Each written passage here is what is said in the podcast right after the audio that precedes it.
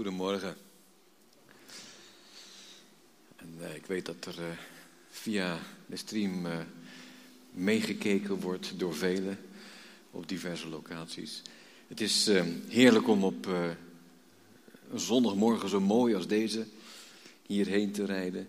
En het is uniek dat jaren terug dat deze zondag in het voorjaar is uitgekozen om mee te leven met de leidende kerk. En het raakt ons altijd. Allemaal. Als wij te maken hebben met verhalen van vervolging, dan is er niemand die zich afsluit als die gelooft. En het komt omdat dat natuurlijk heel diep iets in ons van binnen haakt. Er zit niet alleen het meeleven met degene die lijden, dat niet alleen raakt ons, maar we betrekken het op onszelf. Wat leer ik hieruit? Ik eh, druk hier op een knopje en ik zie dat het daar verschijnt, maar niet hier. Ik kijk even naar Kijk ik naar jullie of kijk ik naar boven? Pardon? Ze hebben het gehoord. En voilà, daar is die. Dus dit is het thema. En ik ga u meenemen naar wat u hier ziet. De, ja, de dingen die meteen op ons netvlies komen. Ik heb een aantal uit de gemeente heb ik, uh, meegemaakt rond uh, vervolging. Als ik uh, echter een stapje terug doe, allemaal denken wij natuurlijk aan de eerste gemeente. En dat was de eerste gemeente die vervolgd werd uh, door, ja, we denken de Romeinse staat. Toch? En uh, Grieks was de taal in die tijd, maar wat leefden de gelovigen in de catacomben? Dat is ook zo'n woord wat wij daarbij associëren. Maar we weten weinig, omdat we dat niet mee hebben gemaakt.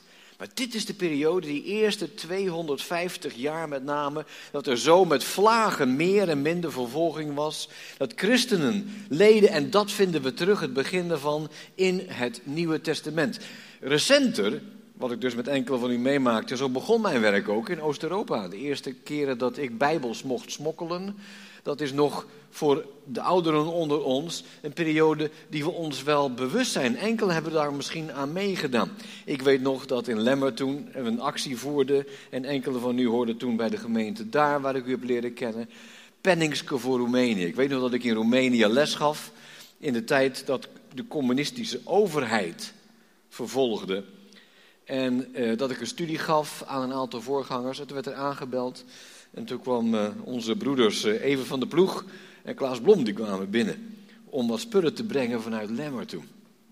U hoort nu uh, bij Emmeloord. We hebben allemaal als gemeente door de laatste decennia heen dingen meegemaakt. Communisme is niet meer wat ons zo op het netvlies staat. Ook al gaat het door in sommige landen vanwege communisme. En communisme was niet zozeer de overheid, maar het waren de buren. En het was hoe er ja, onder je vriendenkring, maar ook binnen de kerk mensen waren die als informant functioneerden. En de kern daaronder is, kun je elkaar vertrouwen? En eigenlijk weet je dat nooit. En als je elkaar niet helemaal kunt vertrouwen, hoe stel je je dan op? Ben je naïef en ontspannen of ben je op je hoede? Ben je voorzichtig naar mensen om je heen? Nou, het heeft zich op het wereldtoneel verschoven en nu zien we veel vaker, uh, soms heeft dat met hindoeïsme te maken, maar heel vaak met islam, dat er vervolging is, omdat daardoor een minderheid van gelovigen, de kerk, door de meerderheid die een andere godsdienst, vaak een militante islam, onder druk gezet wordt. Toch is er maar één land waar dat echt aan de orde is, waar je als christen rücksichtsloos vervolgd kan worden. En dat is in Saoedi-Arabië. Ik heb te maken in mijn werk nu dan met Noord-Afrika. We werken ook in Pakistan. En daar wordt de kerk gediscrimineerd. En soms is er een vlaag van vervolging en heel vaak is dat omdat de dingen fout gaan en dat er een aantal extremen hier misbruik van maken. Maar u weet allemaal van Noord-Korea. Dat heeft te maken nog met het oude communistische. Dus het blijft doorgaan en sommige dingen. Maar de aard van vervolging, als er extremisme is, is veel meer je buren dan de overheid. En hoe ga je er daarin staan? En het kan je werkgever zijn, die moslim is, en je bent als christen, ben jij bij de lage kasten en je bent een poetsvrouw. En, en, en je hebt een hele goede relatie, maar het kan verkeerd lopen en dan wordt je geloof gebruikt of misbruikt om je dan kwaad te doen, terwijl een heel ander thema aan de orde is. Terwijl als je in Noord-Afrika kijkt wat er speelt, is het heel vaak een etnische ondertoon. Allemaal variaties van vervolging. Daar zijn we ons niet altijd bij bewust als we bidden voor mensen. Maar er haakt iets.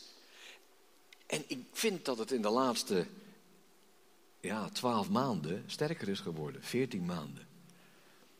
Met een groeiende overheid zie je, en dat is zo gek vind ik onder ons christenen, dat met een groeiende overheid en je mag minder, sommige kerken voelden al dat er dus echt inbreuk werd gedaan op ons geloof, omdat we op zondagmorgen niet meer met z'n allen bij elkaar konden komen, in het volle aantal en uit volle borst zingen. Nou, u die meekijkt, heeft dat sterker misschien nog ervaren in uw buurt dan de meeste van ons die hier zitten. Maar dat is een thema. En dan krijg je, je bent al gauw een wappie hè, als je jouw vraagtekens eh, stelt. En dan zou je aan complot denken, maar er is altijd aanleiding in dingen om ons heen en nu toch wel ook weer. Dat je bij getal 666 en dat je denkt van oeh, hoe gaat dat? En worden wij gecontroleerd? En dan haakt het. Want er is iets bij ons van binnen wat maakt dat wij denken van het komt eraan. Vervolging, toch? Je bent niet alleen voor ver weg, maar het komt dichterbij in de tijd. Of overdrijven we het? Halen we het naar ons toe? Niet omdat we het graag willen, maar er is iets in de lucht als wij bidden voor vervolgden. Het hoort ook bij ons. Gaat het nu komen? Wat leren wij eigenlijk? Als wij bidden voor anderen die vervolgd worden en er gebeuren dingen die wat dichterbij komen, wat leren wij van die anderen? Wat leren wij vanuit Gods woord ten aanzien van vervolging? Als het druk zou gaan komen in onze levens, wat hebben wij vanuit Gods woord, vanuit God zelf, in onze bagage? Wat doet het met ons? Nou, ik ga u meenemen. Gewoon, ja, de Bijbel is vrij duidelijk. Het feit is dat toen handelingen 8, u gaat door handelingen heen, u heeft het al met elkaar gelezen. Dezelfde dag, er was dus een uitbraak van vervolging. De eerste echte grote vervolging van de gemeente. En die was zo hevig dat Jeruzalem, waar de eerste gemeente was, was niet meer. Het waren nog niet de catacomben. Het waren mede-Joden, maar dan geleid door de Joodse religieuze leiders. Die maakten dat de kerk zich verspreidde. En je ziet meteen, en daar zijn we haast romantisch in, kijk, God gebruikt het. Degenen die verdreven werden, die verkondigden het woord. Halleluja! Het is net als een televisiecamera of het beeld. Je ziet iets ver weg en het gebeurt in één minuut, maar het duurde jaren. Je ziet iets met een positief effect en je mist het hele proces van jaren van verdriet en tranen en moeite en pijn. Want diegenen die verdreven werden, raakten niet alleen hun huis kwijt, daghuis, maar ook familie kwijt.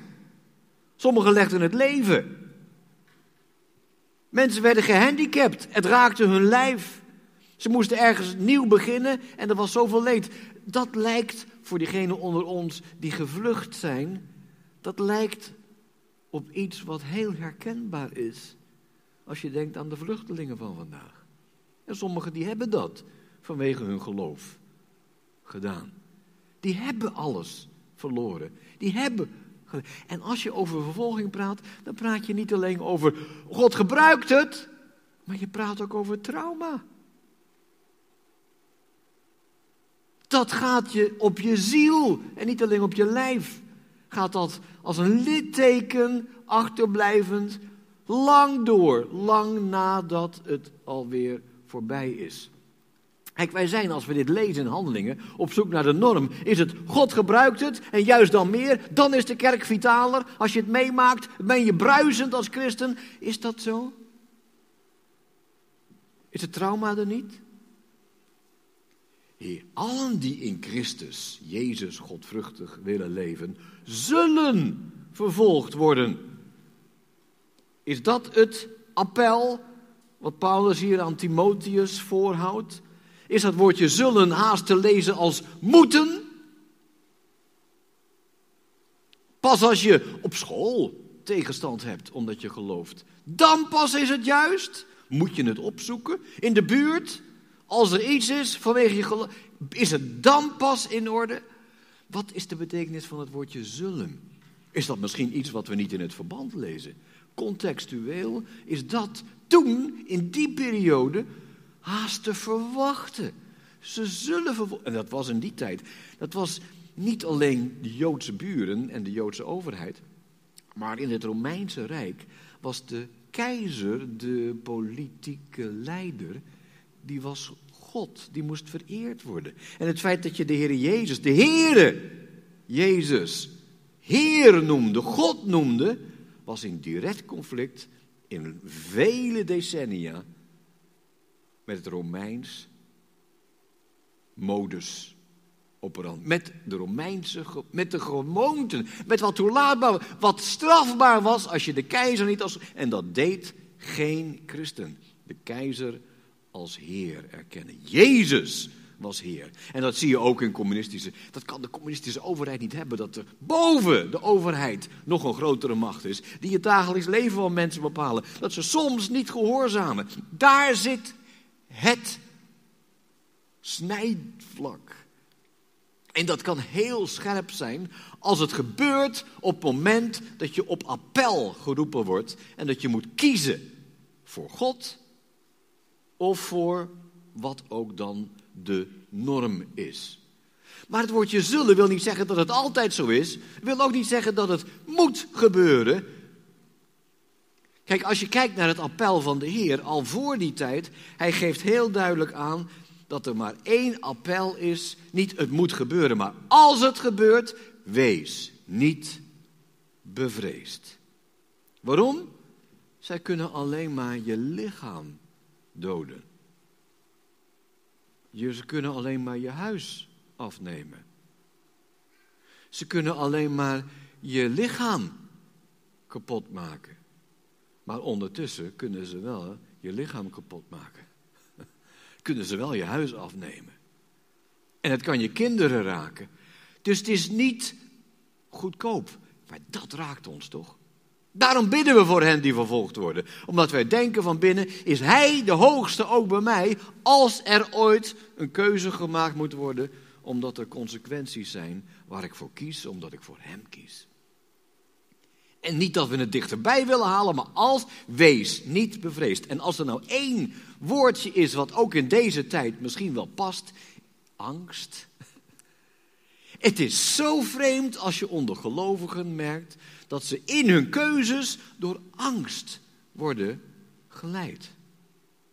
Sommigen gaan door rücksichtsloog tegenin, weet je wel, niet bang zijn. Dat is vaak een verlengde van je temperament. De een is gewoon angstiger dan de ander. De een kan meer tegen onzekerheid dan de ander. En hier zie je mensen ook uit elkaar gaan, ook onder gelovigen, die meteen een voorziening aannemen en anderen zeggen mij, aan mijn lijf geen Polonaire. Het is hier, als het heel dichtbij komt, is het de vraag, wat drijft je bij wat je doet? En dat is wat in vervolging eigenlijk haakt. Is angst uiteindelijk onze diepste drijfveer. En daar gaat het appel van de Heer, toen het nog niet zo ver was, richting de discipelen, heel duidelijk diep. Dieper dan diep. Want wat hebben wij niet anders vast dan ons eigen lichaam. Toch? En zelfs dat kan ons afgenomen worden. En niet door omstandigheden, maar door keuze. Als je kijkt naar de tekst voor vandaag. Ik ga u meenemen naar handelingen. Even het themavers, het begin. En, en lees met mij mee, vers 6, 7 en 8. Zij die bijeengekomen waren, die vroegen hem: Heer, gaat u dan binnen afzienbare tijd het koningschap over Israël herstellen? En hij antwoordde: het is, niet aan jullie om, het is niet jullie zaak om te weten wat de Heer in zijn macht heeft vastgesteld over de tijd en het ogenblik waarop deze gebeurtenissen zullen plaatsvinden. Maar wanneer de Heilige Geest over jullie komt, zullen jullie kracht ontvangen en van mij getuigen in Jeruzalem, in heel Judea, Samaria, tot het uiterste van de aarde. En de vraag die ik meteen wil stellen, om niet alles van dit tekstgedeelte uit te werken, is maakt vervolging, als je het meemaakt, mensen tot helden. Deze tekst is er ook aanleiding toe, want het laat zien wat er in handelingen gebeurt, waar veel vervolging plaatsvindt. En die vervolging die raakt. En Paulus komt tot bekering, maar andere lijden leggen het leven, huis, u kent de thema's, maar zij zullen kracht ontvangen om op die momenten de keuze te maken en getuige te zijn. En het woordje kracht, ik heb het wel vaker in uw midden gezegd, ook bij de cursus verantwoord Bijbelgebruik. Weet je, dan gaan we door het tekstgedeelte heen. En een van de eerste vragen die ik stel, omdat zo vaak men daar misbruik van maakt, omdat men dan zegt in het Grieks staat dynamis. En u weet wat er van is afgeleid, hè, van het woordje dynamis. Dynamiet. Als de Heer werkt, als er dingen gebeuren om ons heen, die allemaal zoveel onrust geven, dan is er van binnen door de geest is daar kracht. Wij worden als dynamiet. We staan als het ware ongenaakbaar overal boven. Oh ja? Dynamiet? Wie heeft dat uitgevonden? Nobel, hè? Wanneer leefde Nobel? 1800 jaar later. Toen de Heer dit zei, in Handelingen 1 vers 8, gij zult kracht ontvangen, dacht hij niet aan dynamiet. Als je een woordje van vandaag pakt, wat past bij die oorspronkelijke betekenis, is het misschien niet dynamiet, maar is het veel meer het woordje dynamo. Niks explosiefs, niks spectaculairs, niks buitengewoons. Kijk, we hebben nu batterijen, dus we hoeven helemaal niet wat meer te trappen. Nu komt het helemaal makkelijk, maar dat kleine dingetje wat energie geeft. Wij, als de Heilige Geest werkt, wij worden dynamo's. En het gaat niet om het moment bij vervolging, het gaat om die hele lange periode dat je de consequenties daarvan draagt. Als je huis en haard moet verlaten en je hebt met je trauma, je hebt met je verdriet, met het leed, heb je iets van binnen wat dynamo, wat kracht geeft. Dat is het mooie. En als je dan kijkt, gij, de mensen zijn geen bijzondere mensen. Het zijn gewone mensen. Waar kwamen ze vandaan? Ze waren in Jeruzalem, maar het waren gewone Galileese mensen. U kent het, de vissers. Zij werden niet opeens mensen met zo'n mooie stralenkrans om hun hoofd, de apostelen. Het waren gewone mensen. En het werd door de eerste hoofdstukken van Handelingen meermaals herhaald. Hoe kan het dat deze mensen zo'n impact hebben? Ze zijn zo gewoon. En, en het accent ligt dus niet op wie wij zijn en wat het met ons doet, maar wie het doet. Deze tekst. Gij zult kracht ontvangen wanneer de Heilige Geest over u komt. Dan zie je dat het hele vraag fout is. Of vervolging ons maakt tot iets bijzonders. Het is niet vervolging, het is de Heilige Geest. De Heilige Geest maakt ons tot getuigen. Het zit niet in ons. We hebben het niet zelf. Als er ooit een keuze komt in ons leven waar het op het scherp van de snede is, is Hij het. Elders maakt u geen zorgen wat u moet zeggen. Hij zal het u geven. Dat is de kern. Dat is de kern. Hij doet het. Daarom even vervolging misschien naar de achtergrond drijven. Dat is dus hetzelfde. Nu het niet op het scherp van de snede, in ons dagelijks leven, waar komt het op aan? Gods geest. En spectaculair buiten, nee, dynamo. De gewone dingen in de buurt, in het gezin, in onze, op het werk, als het tegen zit, mee zit. De zaak, als het niet goed gaat, als het wel dadelijk goed gaat. Gods geest maakt ons tot getuige. Hij werkt door ons heen. En dan terug naar handelingen. Hele gewone mensen, ook vandaag. En als je het dan leest, en gij zult mijn getuige zijn, dan wordt een accent nog sterker. Gij zult is niet een gebod dat zij iets moeten. Gij zult is een toekomende tijd. Het gaat gebeuren. Het hangt dus niet af van ons. Als ik tegen u zeg, gaat u staan. Gaat u staan. Heb ik al vaker aan u gevraagd, toch? Ga staan.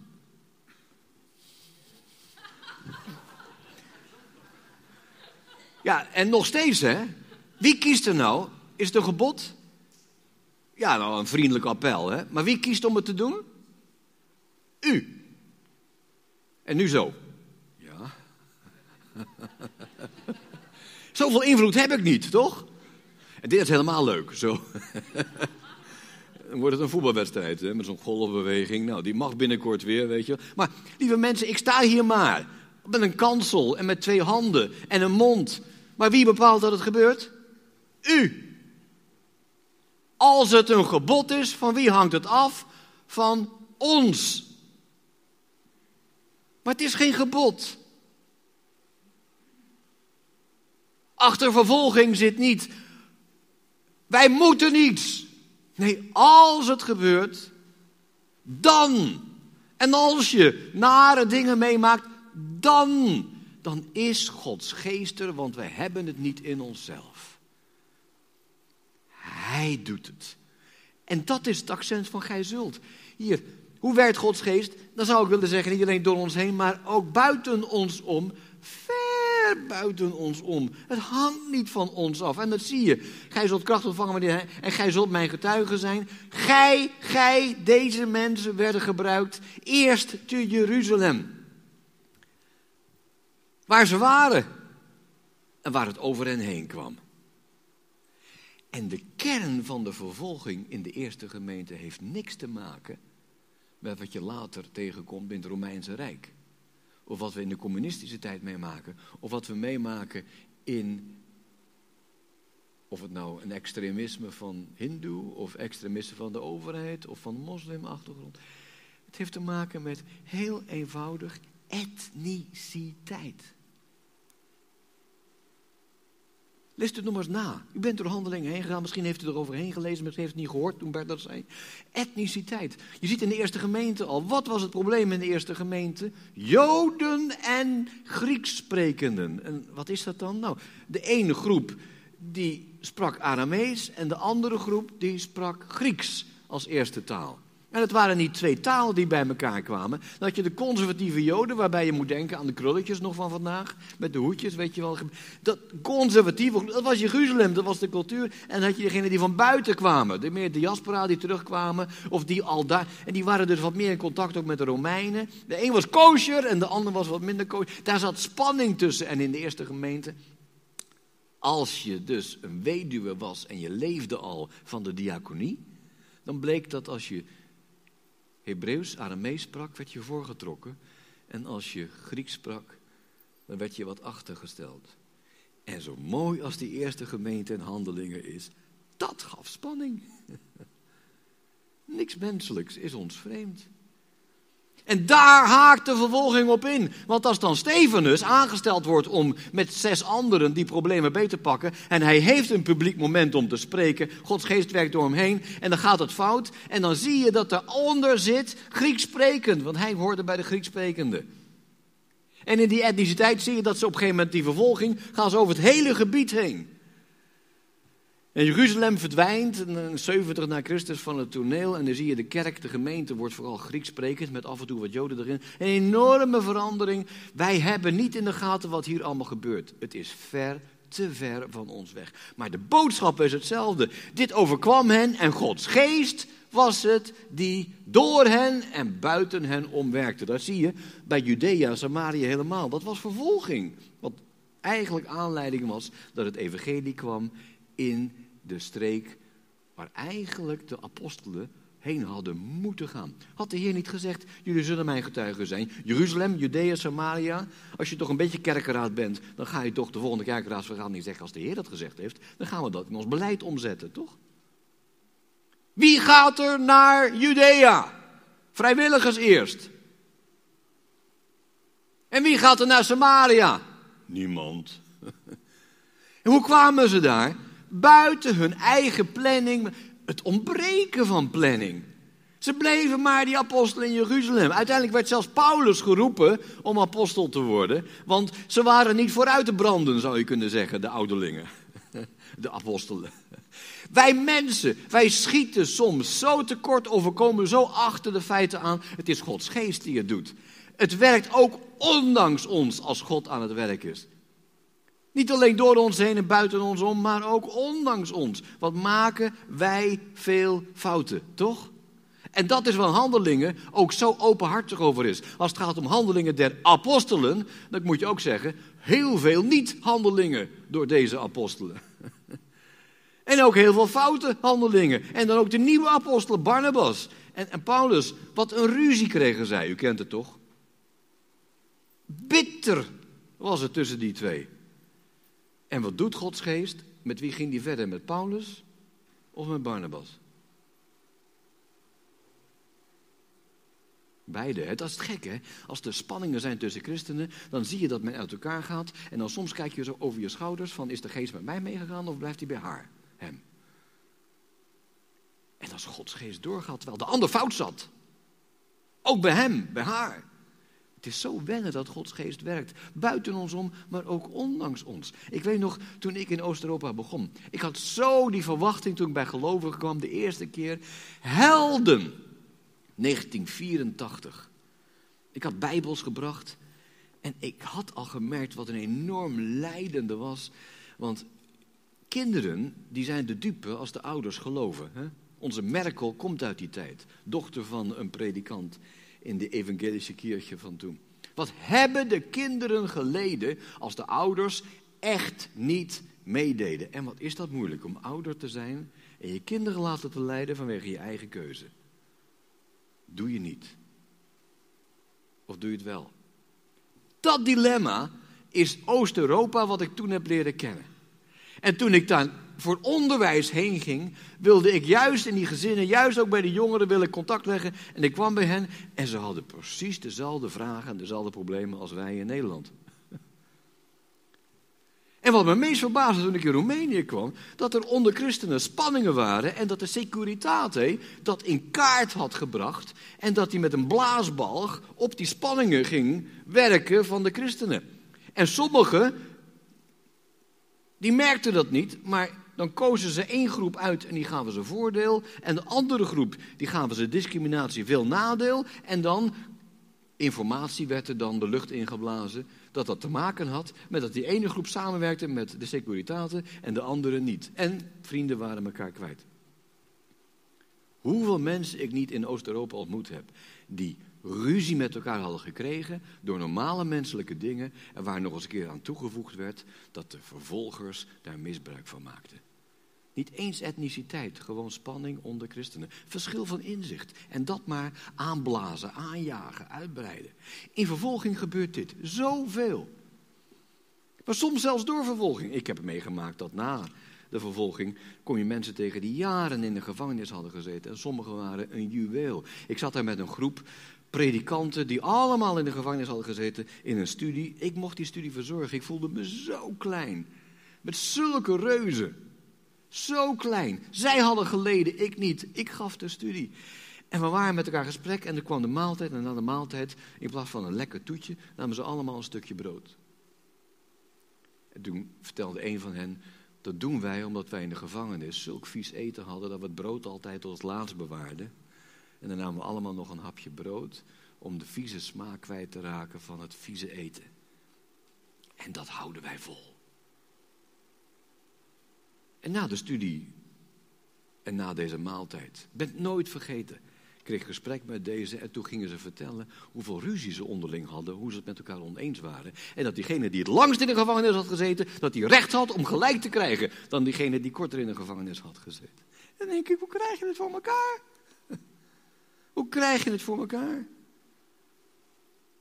Oh, wat zijn wij mensen. Maakt vervolging ons tot helden? Gods geest maakt ons tot helden. En Gods geest werkt door ons heen, buiten ons om en ondanks ons. Als dan handelingen uiteindelijk in Rome eindigt, dat boek, dan is dat eigenlijk hoofdstuk 29, 30, 31, 32. Het gaat door. Maar ongehinderd, dat is het laatste woordje wat in, Romein, in handelingen wordt gebruikt. Paulus is als gevangene daar gebracht. U kent handelingen. Gods geest, die doet het. Ook als er vervolging is.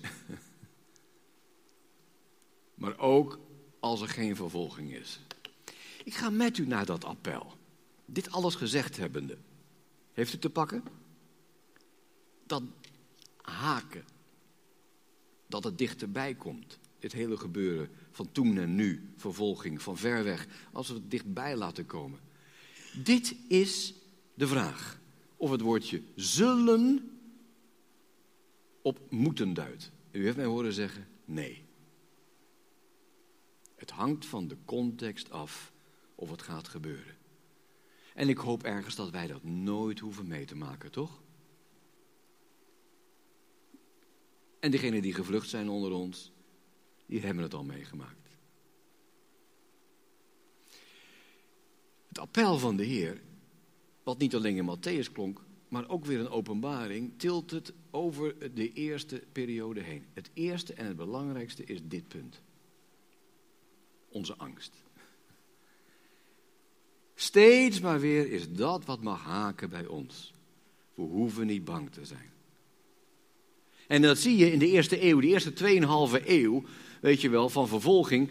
De kantelpunt was in die periode 250. Toen was er een grote pandemie in Noord-Afrika, Zuid-Europa, grote pandemie.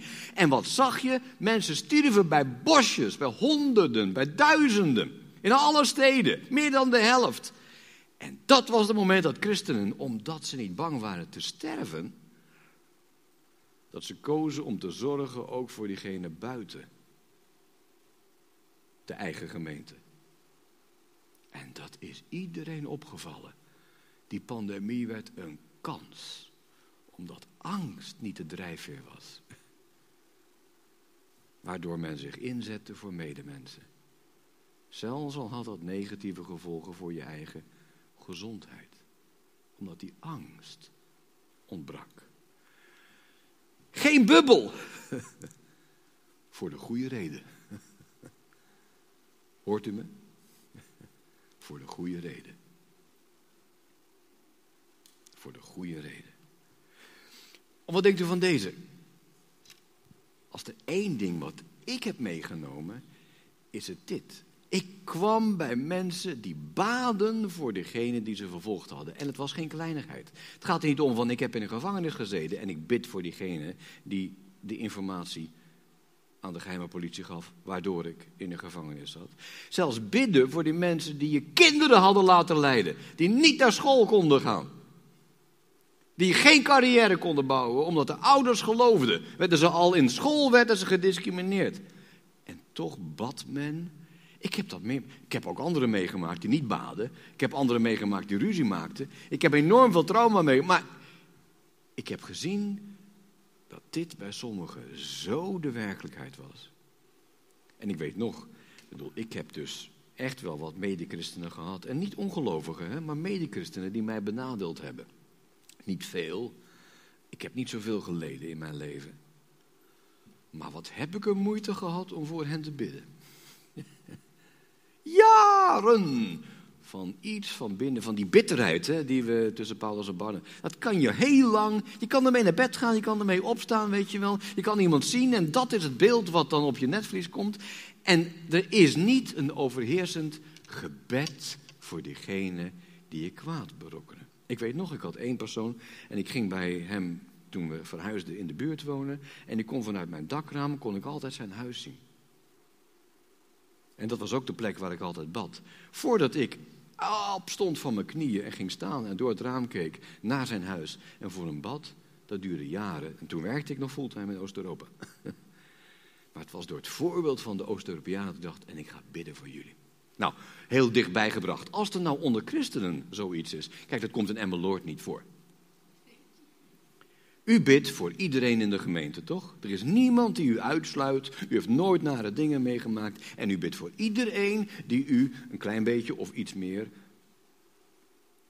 tegen de haren ingestreken heeft. Wie de schoen past. Bidden voor vervolgden komt altijd terug. Niet alleen hoe het onze angst raakt, maar ook het onze spanningen raakt. En als wij daar niet boven staan, dat is waar het op haakt. Weet je, ik sta er zo over verbaasd dat het mogelijk is dat gemeentes verdeeld raken over kleine dingen of grote dingen. Het zijn soms hele grote dingen. Ik weet nog dat in België in de dertig jaren. Ik was verbaasd toen ik het hoorde dat er zoveel evangelische gemeentes gesticht waren. Opwekkingen waren er. En toen kwam de Tweede Wereldoorlog en toen raakten al die nieuwe gemeentes verdeeld over die ene vraag. Moet je de overheid, de Duitse overheid, gehoorzamen? Of moet je er tegenin gaan en alles over hebben voor Joden?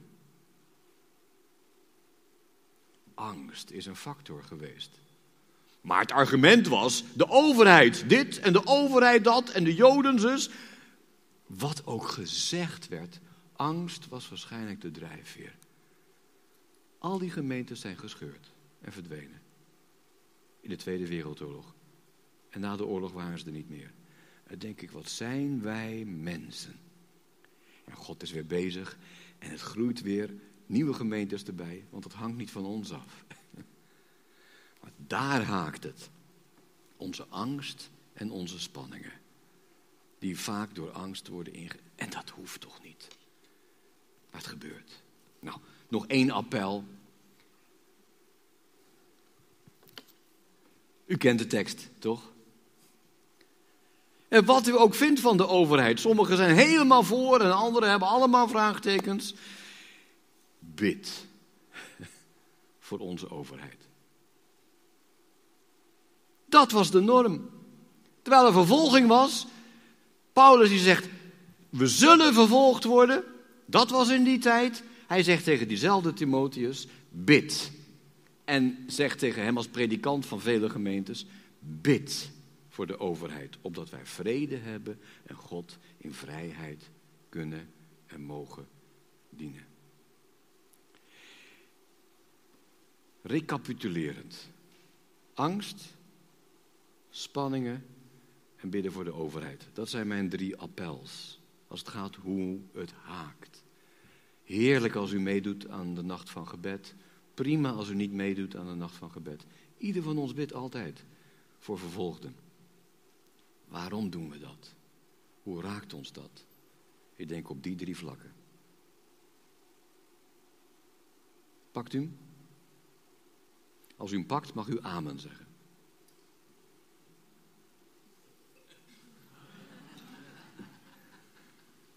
Zullen we bidden? O Hemelse Vader, dank u wel dat u het bent door uw Heilige Geest die ons maakt tot een beeld van de Heer Jezus Christus. Dank u wel, o grote drie-enige God, dat u boven alles staat en door alles heen werkt en dat u het in uw hand hebt. U bent het die ons maakt tot een beeld van Jezus. U maakt ons tot degene die getuigen kunnen zijn als het erop aankomt. Heer, we bidden voor diegenen waar het nu op aankomt in hun leven, met lijden als gevolg. Ondersteun hen. Geef hen die kracht. Met alle gevolgen die jaren nog door zullen werken. We bidden voor diegenen in ons midden die, die gevlucht zijn, die trauma hebben meegemaakt. Wilt u door uw heilige geest werken in hun levens, dat er een dynamo mag werken van binnen, ondanks het verdriet en het pijn. Heer, we bidden voor onszelf, dat wij als gemeente wij als gezinnen, wij als personen, dat wij groeien. Minder angst, meer rust en vertrouwen. met onze ups en downs. Dat we groeien in de harmonie en het bidden voor elkaar. En Heer, we bidden voor onze overheid. Wilt u werken door onze overheid heen? Ook opdat wij een rustig en een goed leven mogen leiden in Godvrucht. Heer, hoor ons gebed. In Jezus' naam.